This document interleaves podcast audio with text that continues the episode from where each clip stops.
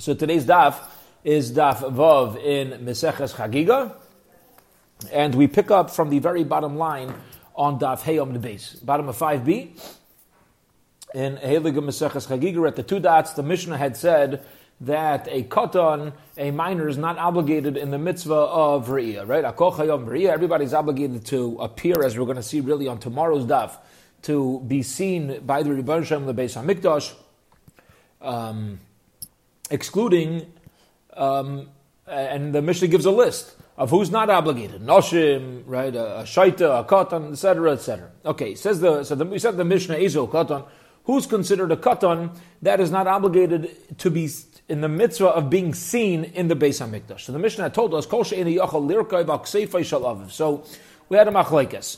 Beishamai says if the kid's too young to be carried on his father's shoulders, then the parents are not obligated to bring that child. While Beishamai was of the opinion, um, I'm sorry, that was Beishamai. While Beis was of the opinion that if he cannot hold on to his father's hand and stay safe without running away, um, he's not going to be obligated. Here we go. Let's get going on today's Gemara. Maskifla Rebbe Zera. Rebbe Zera asked a challenging question, top of Davov Amud Aleph, Ad Hocha Man Asye. Beautiful question. His question is like this. We're dealing with somebody who's in the vicinity of Yerushalayim. Which child has to be brought up to the Beis Hamikdash? Asks um, asks the Gemara a challenging question, which is, which is Rav Zera is asking, how did you get to Yerushalayim in the first place? You live in Florida. You live anywhere. You live in Denver, and wherever we live, right? So people want to go up to Yerushalayim. If this kid is not capable of getting there, so who brought him there in the first place? Amalei Abai Abai says, listen to this beautiful message. Ad hocha until Yerushalayim besimcha. The mother's obligated in the mitzvah of simcha. Why? Says Rashi over here because Simcha on a Yom Tif is when families together.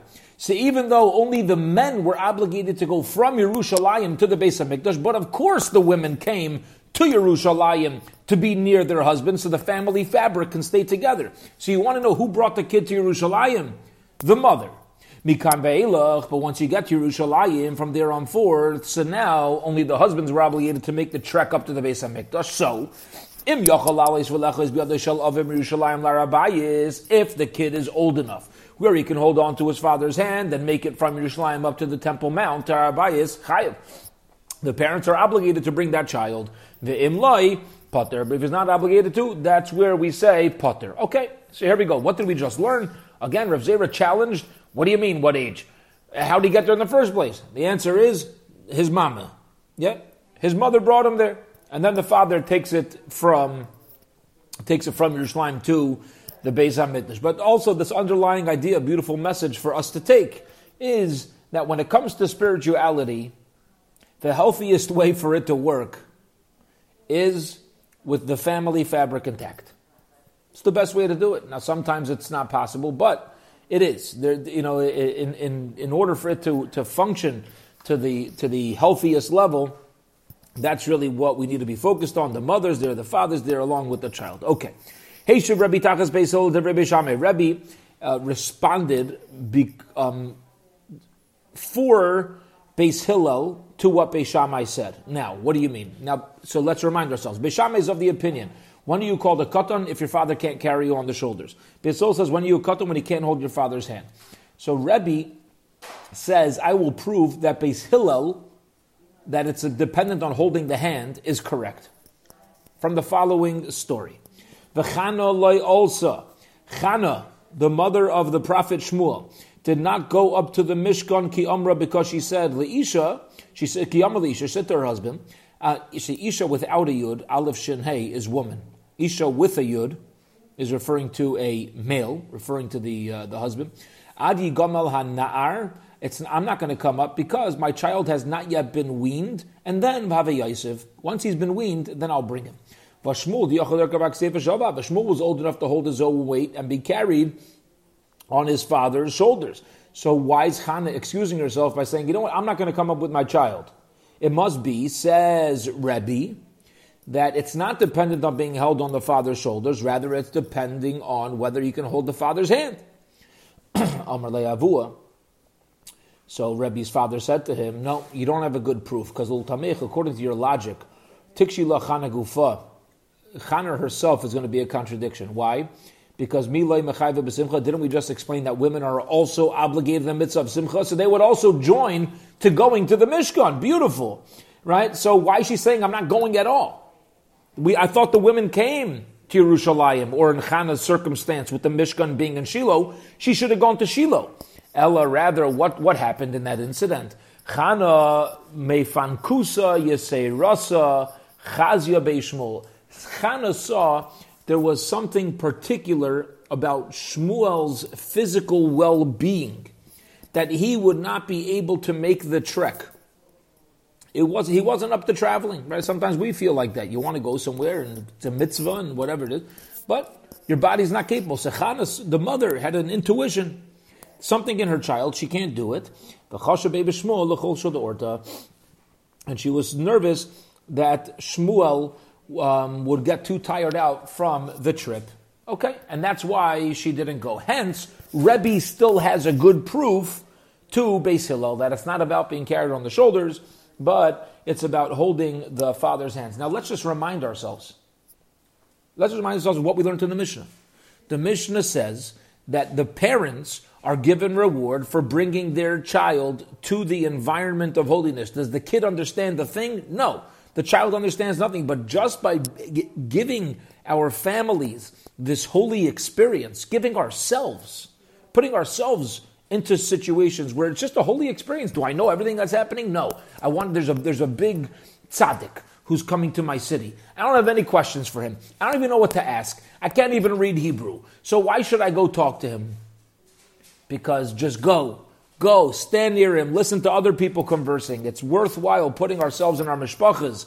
It has an impact when we put ourselves into environments of Kedusha. There's a beautiful story that's told over. We'll keep it short, but I believe Rabbi Fran shared this story about somebody who would learn Daf Yomi. And he would come back from work exhausted every day. He'd pick up his Gemara, he'd walk out of his house, and he'd go learn Daf Yomi. And the moment the teacher started, he fell asleep. Okay, every single day, without fail. And the moment the shiur was over, somebody would give him a nudge and he woke up. Okay, he didn't bother anybody, he didn't snore too loud, so it didn't really, you know. But after a few months, so the Maggid Shiur, the, the one giving, teaching the, the Daf Yomi class, he walks over and he says, you know, if you're so tired every day, why are you going to learn Daf Yomi? Like, why do you even come? Go to bed. You're tired. You need a good shluf. What, what are you coming for? And listen to what the guy says. It's so powerful. He says, Rabbi, I know I'm not going to be able to stay up. I'm, I'm way too exhausted at the end of the day. But my children need to see their father come home, pick up a holy book, and walk out the door to shul. That's why I come. I don't, I don't know what to learn Gemara, but this is what I feel I need to do for the raising of my children. That they see that this is important to the life of a Jew. You go sit in the shul with a sefer. And he says, I know, I know I'm going to fall asleep. But that's, that's a, there's something to that. There's something beautiful and precious about that, uh, about this concept. Okay. By Reb Shimon, Reb Shimon asked a question searching for information. Koton chiger l'divrei beishamai, when you have a koton who cannot walk, according to beishamai. This is interesting, right? A man who cannot walk is not obligated in the mitzvah of Re'iyah. If you can't walk up to Yerushalayim, you have no obligation. What about a minor? Beishamai said a minor, as long as he can be held by the father, is obligated. Well, what if the kid can't walk? The kid's lame. He's got a, he's got a handicap. Is he obligated? Beautiful question. Okay? Because this child's really not dependent on walking, just being dependent on being held on the father's shoulder.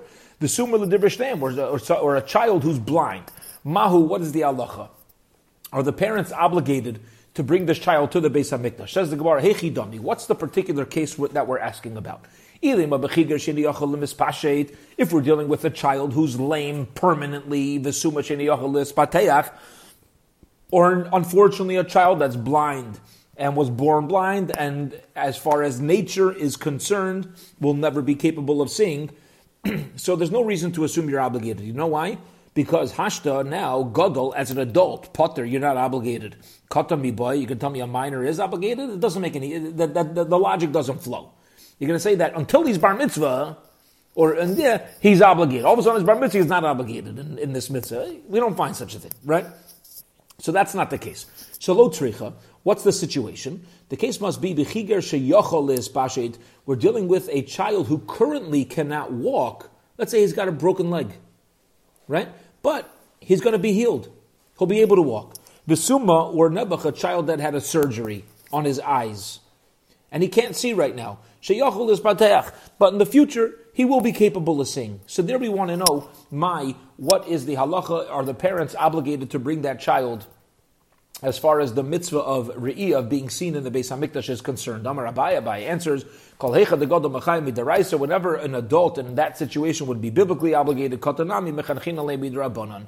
If an adult would be obligated, then the rabbis say, you got to teach chinuch to the child as well. Kol hecha pot midaraisa, but if there's never going to be a biblical obligation on the adult, midrabanan kotanami lepotter, then even rabbinically, the child is not going to be obligated. And we learned earlier that let's say you have an adult who broke, broke his feet. Nebuch. Let's say the guy was in a car accident, his feet got crushed. He's going through physical therapy. He's going to be healed. Is there a mitzvah of? No. There's no biblical obligation. Since in that situation there's no biblical obligation, we're not going to, the, the katan as well, for the minor as well, we're going to say the parents are not obligated to bring it. We can even add in a, a beautiful idea. Okay, we're at the two dots. Add a beautiful idea. What is chinuch? Chinuch really means establishment, like Chanukah Sabayas. You're establishing a home. So the purpose of chinuch is to establish in the child whatever is going to apply to them as an adult. So when you have a child who's temporarily handicapped, to bring that child to Shalayim actually would not be chinuch. Because what we're teaching the child is, if you ever have a temporary handicap as an adult, you got to go up. That's not true. Right? So the way to deal with our children is whatever would apply to them as adults, take this direct situation and apply it to the right here, right now, and say, "Oh, you're talking not mechuyev. You're actually not. Uh, you're not going to be obligated." Okay. Period. Two dots. Next part of the Mishnah. The Mishnah says, "Beishamai Imrim Hariyah Shtei Kesef." Uh, Beishamai, we had a dispute in the Mishnah. Beishamai says that the Eilas Re'iyah, the sacrifice of the Re'iyah that was brought, had to, had to be the value of two silver pieces, and the chagiga was one silver, right? So the chagiga offering, which was a shlomim, had to be worth one silver piece, and the olas re'iyah had to be worth two. Basil said it was the opposite. Basil says that the re'iyah had to be worth one silver piece, and the chagiga, um, the shlomim chagiga, had to be worth one. Now let's explain for a moment, just getting into the technical details in a very simple way of these two sacrifices. In Ola, the, the Re'iyah sacrifice, we're gonna, there's going to be a big part of Amud Beis. Okay, we're going to get very much into sacrifices. So let's, let's understand this.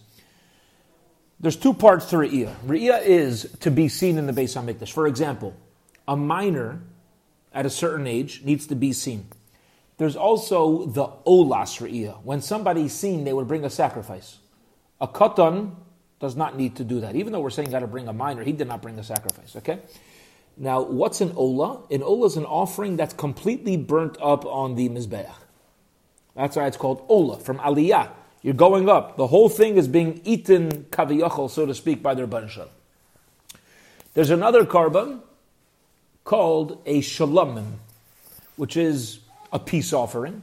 The reason why it's called a shlamim is because it brings peace between the bringer, the Kohen, and Hashem. How so?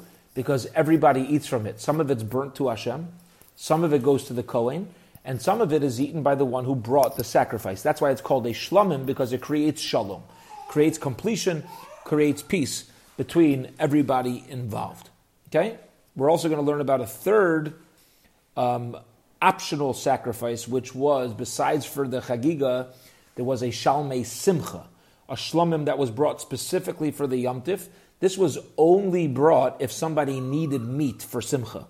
But if somebody knew there are only two people in the house and they got more than enough steaks to go around for the whole Yomtiv, you didn't need to bring the Shalmei Simcha.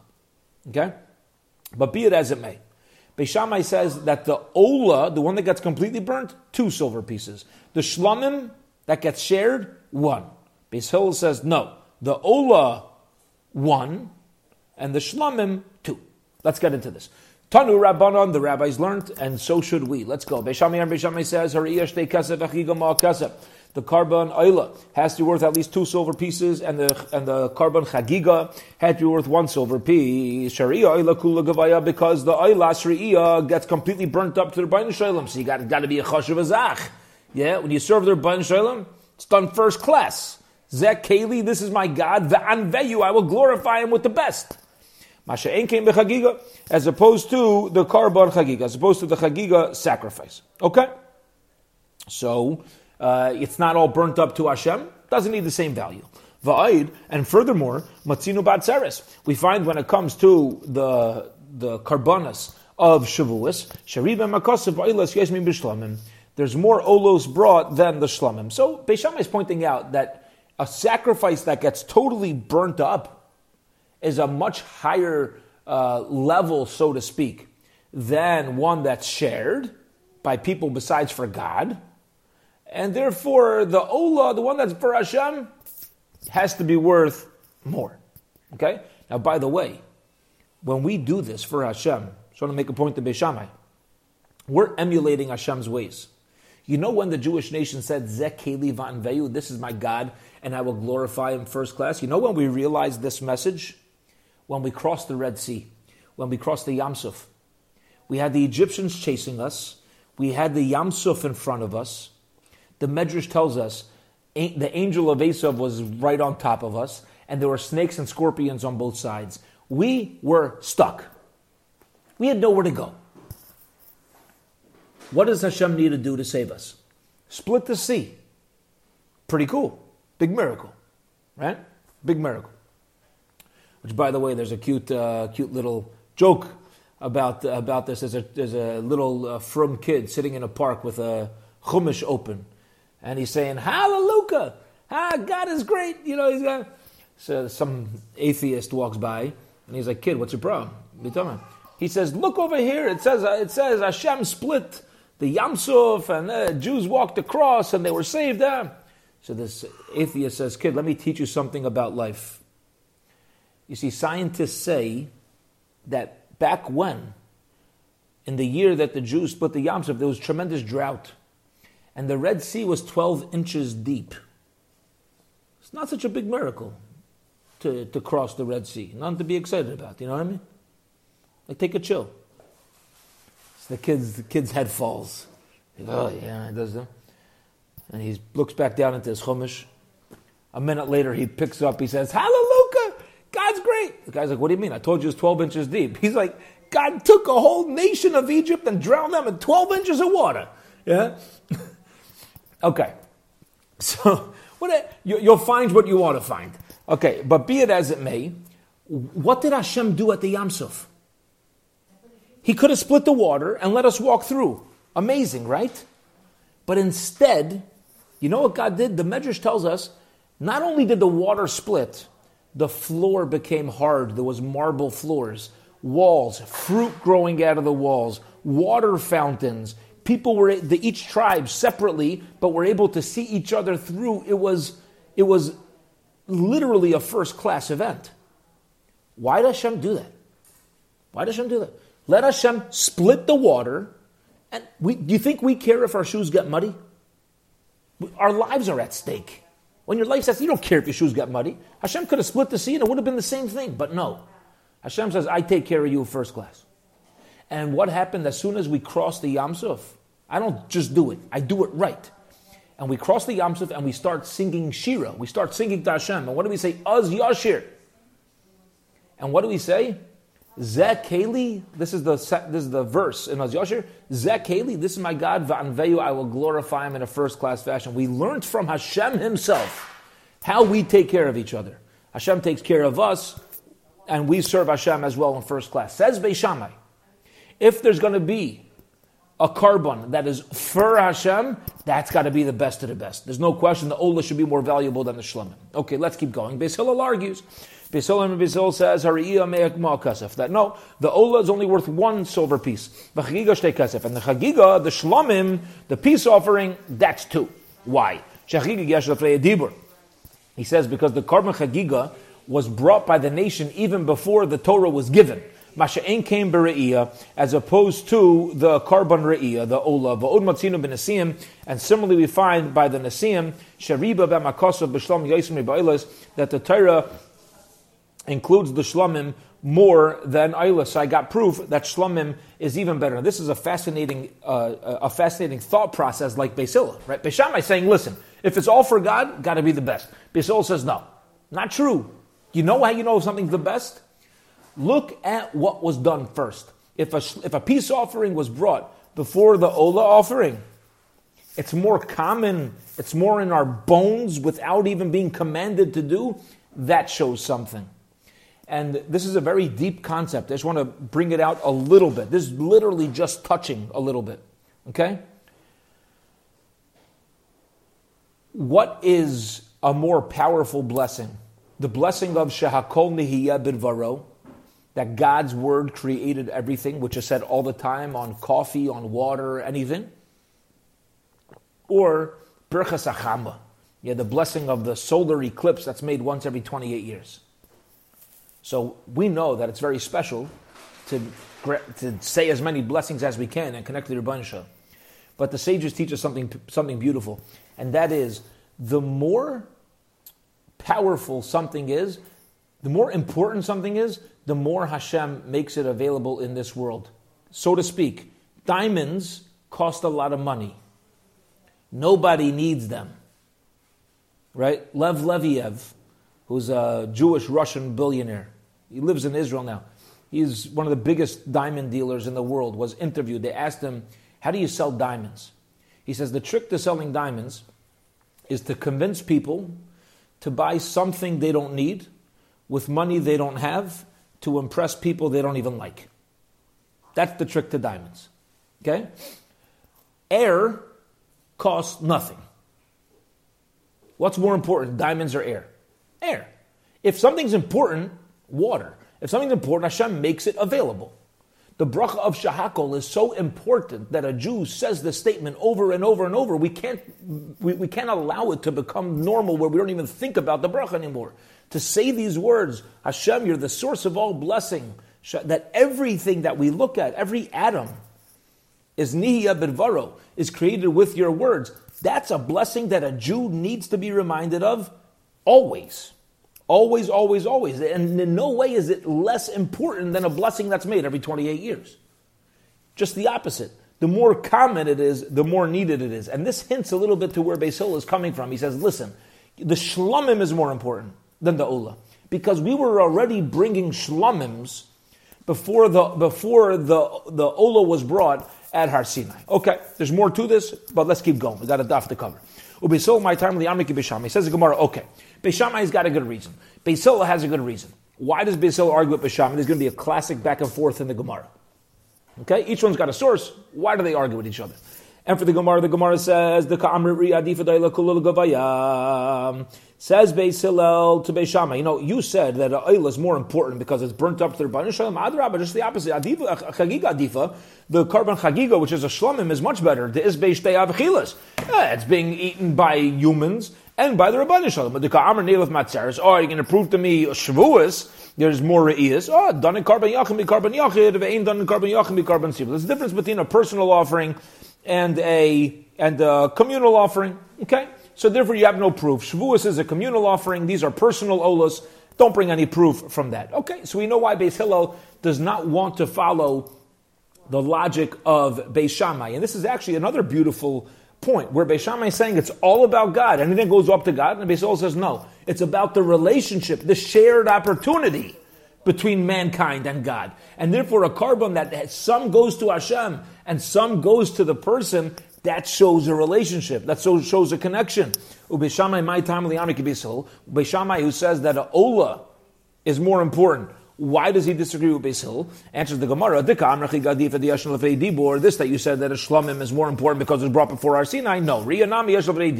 I'll tell you that Ola Shio is also brought before Har Sinai. Okay? Now, um, he's, we're going to get into this a little later. He's going to hold that actually the Olas were brought right before Har Sinai as well.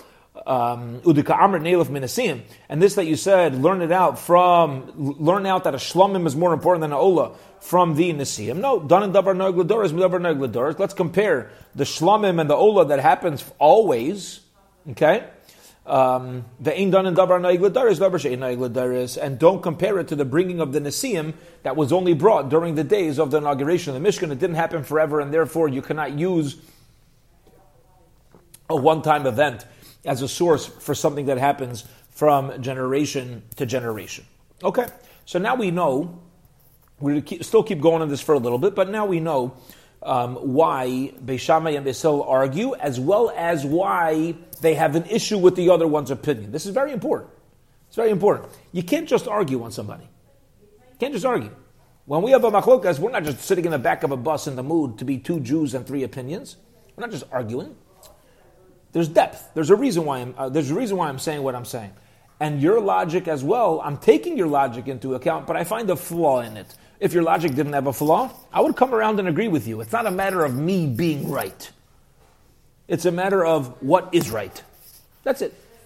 Beishamai, Basil, each one says, this is my logic and I find a flaw in the way in your thinking process, hence we're coming to our conclusion. Okay.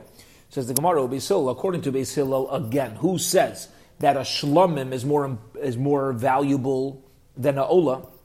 Ma'ishna chagiga the tiyashna lefnei adibor.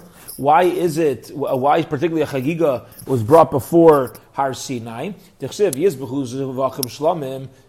they brought zvachim shlamim. They brought karbanis that was a korban shlamim. Riyah nami by the korban riyah as well. It says that they they brought up oilais. They brought oila offerings. So you see very clearly that even a Ayla was brought then. Right? Even Ayla was brought then. So you see that it's the same thing. One, one's not coming before the other. And to the Gemara, Kasavri Besil, Ayla Shakib Yisrael Bamidbar, Aylas Tamad He says that that Ayla was not the Aylas Re'iyah. That Ayla was, that Ayla was the, uh, the Aylas HaTamid. Okay? It was a different Ayla. So the Aylas Re'iyah was not brought before Har Sinai. Beishamai Sabri, Beishamai says no. Ayla Shakiv Yisrael b'midbar, Ayla Shriya The Ayla that was brought by her, right before Har Sinai in the Midbar was not a korban atamid, but was an Olas Re'iyah. Okay? Now, for those of us who are not familiar, the, the Olas Hatamid is referring to the daily offerings that were brought in the morning and in the afternoon. And these were also completely burnt up. It was the same process of burning. It was a korban ola, but it was brought for a different reason. The Tamid was brought for the daily uh, for the daily obligation, and the Re'iyah was brought for the appearance um, in the in the Mishkan. Okay, very good. Let's pause for a moment because from here until a large part of Amud Beis, we're up to Amar Abaye. We're going to get into a very uh, broad discussion about various sacrifices particularly the ones that we mentioned in the beginning the Ola, the Chagiga, Shlamim, and the Shalmei Simcha. Okay, the rejoicing Shlamim that added meat to people's Yomtiv tables. Okay? And we're going to discuss over here, we're going to get into a conversation whether the Ayla that was brought right before Har Sinai, right before the giving of the Torah, was an olas re'iyah, because we were now being seen by the Shechina, or whether it was the daily Tamid sacrifice. And we're also going to get into um, different ways that each sacrifice kind of is unique compared to the others. Okay, that's going to be for the next little bit the uh, the conversation. So let's start with point number one, which is we know that a ola sacrifice was brought right before Matan Torah. What type of Ola was it? Was it the daily Ola or was it the Re'iyah Ola? Because now we're being seen. Let's go. Amr Abai Abai says Beishamai Rabbi Lazar. Three names, three opinions. Okay? And the names here in this Gemara, they always matter, but it'll be helpful if we could kind of retain the names because soon the Gemara is going to disprove one of the names and say it's not possible for this Tana to have made that statement. So let's go. Beishamai Rabbi Elazar and Rabbi Yishmael.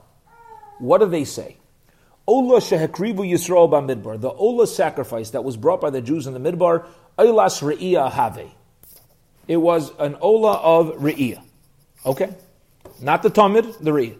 Beis Hillel, Rabbi Akiva, and Rabbi Yossi HaGlili, Kulu Sviralu, Oila Shekriv Yisrael Midbar, Oila Stomid Habe. It was a Tamid sacrifice. Okay? Machlaikas. That's what Abai says.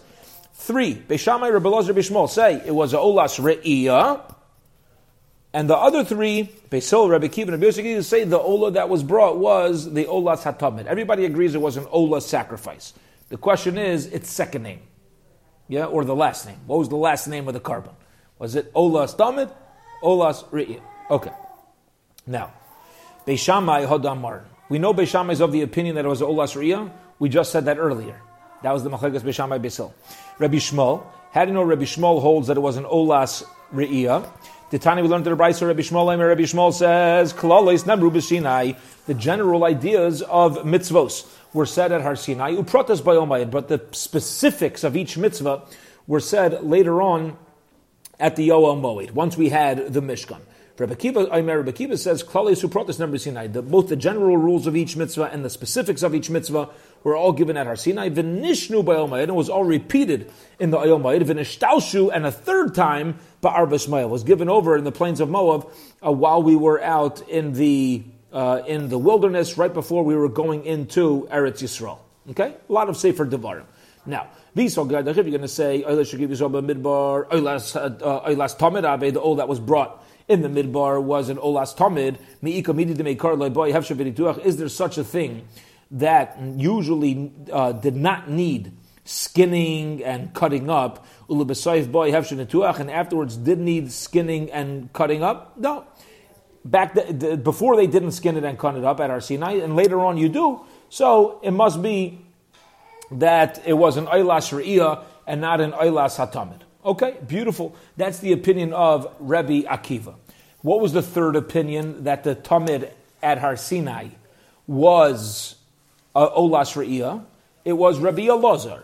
How do you see that? Where do we see Rabbi Lazar's of the opinion that the sacrifice was a re'iyah? The time we learned in the Brisa, Bar Sinai, the pasuk says the ola of the tamid that was brought at Har Sinai. Rabbi Lazar Aimer, Masean Emru Sinai. How it was done was given at Har Sinai. Bihi atzma karva. Okay, ha'asuya means it should be done later. It itself was not brought. The tamid wasn't brought. So what other sacrifices left? The ilas re'iyah. If there was an Eilah sacrifice, it needed to be the Riyah, not the Tamid. Why? Because Eilas Tamid Ha'asuya, where how to do it was said at Har Sinai. But the actual doing was not done. That is the opinion of Rabbi Elazar. Okay. So we've just established the three authors, the three Tanoim, who say the Ola at Har Sinai was a Re'iyah and not a Tamid. Now we're going to start getting into the other opinion, which is that no, the Ola at Har Sinai was a Tamid, and not a Re'iyah. So one of the names we mentioned who had that opinion was Rabbi Akiva. Rabbi Akiva Omer. Rabbi Akiva says, Karva, the Karban Atamid was brought at Har Sinai, the Shuv Lai Pascha, and once it started at Har Sinai, the Karban Hatamid was brought every single day in the Midbar. El Malani Makayim Azvachim Umincha, that the Zvachim and the Minchas, Higashtamli, you brought close to me by Midbar and the Midbar, Abam Shana Bezis. You didn't bring Karbanis, yeah? Which means that a korban atam was not brought daily. Question on, on Rabbi Akiva from the pasuk. Listen to this. Says Rabbi Akiva, Shivtai shal Levi shalei avdu avedazara hein hekrivu isa. The korban atamid was brought on behalf of Shevet Levi alone. By the sin of the golden calf, they were the only Shevet, the only tribe that didn't sin. And even though we know the korban atamid really is brought daily on behalf of all of the Jewish nation, on our behalf, that's why we had all the mishmaros, right? All those things. So, um, um, so um, over here, before we entered Eretz Yisrael, it was only brought on behalf of Shevet Levi. They were the ones who had the merit of the Karban Tamid brought on their behalf, which is also another beautiful idea that if we want to be part of all the goodness and, and blessing that comes you know, to the Jewish nation, we need to make sure that we're there to be part of it. And, and unfortunately, because of our actions in the Midbar, 11 out of the 12 tribes kind of chose through our actions to not have that merit. And, and Levi was the one who, who stood up and, and held on to that ability to have the ultimate relationship. Okay. Reb, bottom line is, Rabbi Akiva is of the opinion that it was a korban tamid that was brought. Beis Hillel, how do we know Rabbi Beis Hillel held was a korban tamid? Hadamar, we said earlier in its opinion with, in its argument with Beis Shammai. So Rabbi Akiva, Hanami Damar. So now we know that Beis Hillel and Rabbi Akiva both hold it was a korban tamid. But what about Rabbi Yossi HaGlili? So this is going to get very interesting, and ultimately we're going to disprove that Rabbi Yossi HaGlili agrees with them because it's going to get too complicated, and let's see why. But basically, as of now, we're assuming Rabbi Yossi also holds was a korban atamid. The time we learned the price, basically, Rabbi Yossi says, "Shalish mitzvahs davi so ba'alois in the regal." There's three mitzvahs that a Jew needs to do when we're Eila Regal when we come to Yerushalayim. It's fine. Re'iyah, v'chagiga, v'simcha the the oilas re'iyah, the shlamim of the chagiga, and the shlamim of the simcha. Meaning, every Jew is going to bring three karbanos. Every Jew is going to bring three sacrifices. One's going to be an ola, and one's going to, and two of them are going to be a shlamim. Okay, now the Mishnah, the, the Brisa explains, Yesh she'im b'shteyim. The olas re'iyah has something unique that the chagiga and the simcha don't have. The yesh bechagiga she'em b'shteyim. The chagiga doesn't have. The yesh besimcha she'em b'shteyim. Each one of the three sacrifices are going to have something unique to it that the other ones don't have anymore. And let's explain how so. Yesh b'riyah she'em b'shteyim. The olas riyah has something unique that the other two don't have. Shari'iyah ola kula gavaya. It's an oila. It gets completely burnt. As we know, the other two are just the shlamim. Right? It's a shlamim, not just but it's a totally different name. So it's not, it's, it's different. Masha Enkein. The other two are, are peace offerings. Yesh B'chagiga, Masha Enkein. The korban chagiga has something that the Shalmei, Simcha, and the Ola don't have. Shechagiga Yesh Adibur, because the korban chagiga, like we said earlier, was brought before, uh, was brought at Har Sinai. Masha Enkein. The other two did not apply at Har Sinai. Yesh B'simcha Mashaim B'shteyim, and the korban, uh, the Shalmei Simcha also has something that the other two don't have. Shah Simcha Noheges Ba'anoshim U'Benoshim. The mitzvah of rejoicing on a Yom Tif is a family obligation. Women, men, children, everybody is involved in the, in the Simcha.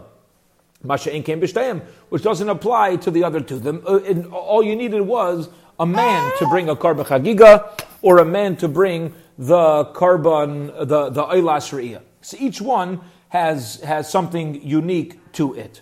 Okay. Now says the Gemara. I'm sorry. Yeah, we're gonna we're gonna we're not really basically we're gonna question Rabbi Yishmael. For Rabbi Yishmael, my time uh, come look must like Beis Shammai. Why does Rabbi Why does Rabbi Yishmael agree with Beis Shammai that a ola uh, that a re'iyah is more important than the tamid. What does that mean? Esau, if you're going to say, midbar, that was brought in the midbar, Ayla's tamid have was a a tamid. Mi ika midi demeikara loy boy tuach. The same same uh, questioning that we said earlier. Is there such a thing that originally did not need to be skinned and cut up? For example, um, uh, all all later generations, and later on it did need skinning and cutting up, it must be that it was not a korban atamid, it was an Re'iyah that was brought. HaGlili, and then you have the opinion of Rabbi Yossi HaGlili, the Amar Eila Shekrib Yisrael Midbar Eilas Tamid He he was of the opinion who followed Beis Hillel that the Eila that was brought was a korban atamid. Well, one second. Originally, you're going to if it was a tamid, you're going to tell me originally it didn't need skinning and cutting up. And only later on. Now, how do you know he's of that opinion? Did Tanya? We learned in a brisa. Basically, the oil that was bought at Har Sinai did not need to be skinned and cut up. Only need to be skinned and cut up from the Ohel Moed and onwards. The Gemara is asking a very strong question on these two opinions. Let's just speak this out before we get to our answer. And the Gemara is saying, you cannot hold that it was a Ola that was brought at Har Sinai if you're also going to say that the skinning and the cutting up only started later. Because that's not the way the sacrifice works. So you can't tell me in one hand There was no skinning and cutting up. And on the other hand, tell me that he agrees that it was an Ola's Tamid that was brought. It's simply not possible to hold those two opinions. Those are contradictory statements. And therefore, there's no way Rabbi Yishmael is agreeing with Beis Shammai. To which the Gemara answers, you're right, we, we don't have an answer, and therefore, Sami Mikan Rabbi Yishmael. Okay? It must be that don't put Rabbi Yishmael in Beis Shammai's opinion, because it will not work out. Rather, we're going to, there is a possibility that he will agree with Beis Hillel, period. Okay. That was a, uh, you know, a, a very, uh, a, a, big back and forth. Uh, and and uh, we're sticking with that. It's a big machlokas, okay? We have, we have big guns telling us that the Ola that was brought at Har Sinai was a Tamid, and we have big guns telling us it was a Ola We're walking away from this right now as a, as a machlokas, period. Okay.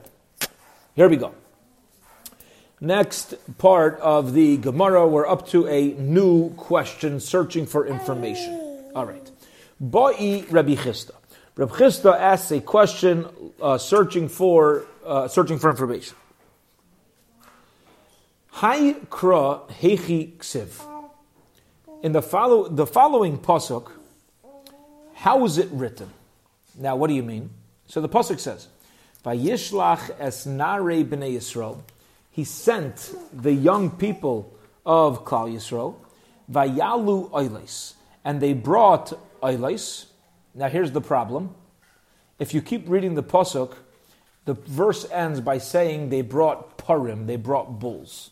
Now, Kvasim, um, if they brought an Ola, that it's going to be sheep. That seems to imply sheep. When it says Vayalu Olos, so that seems to imply a sheep because a regular Ola was a sheep.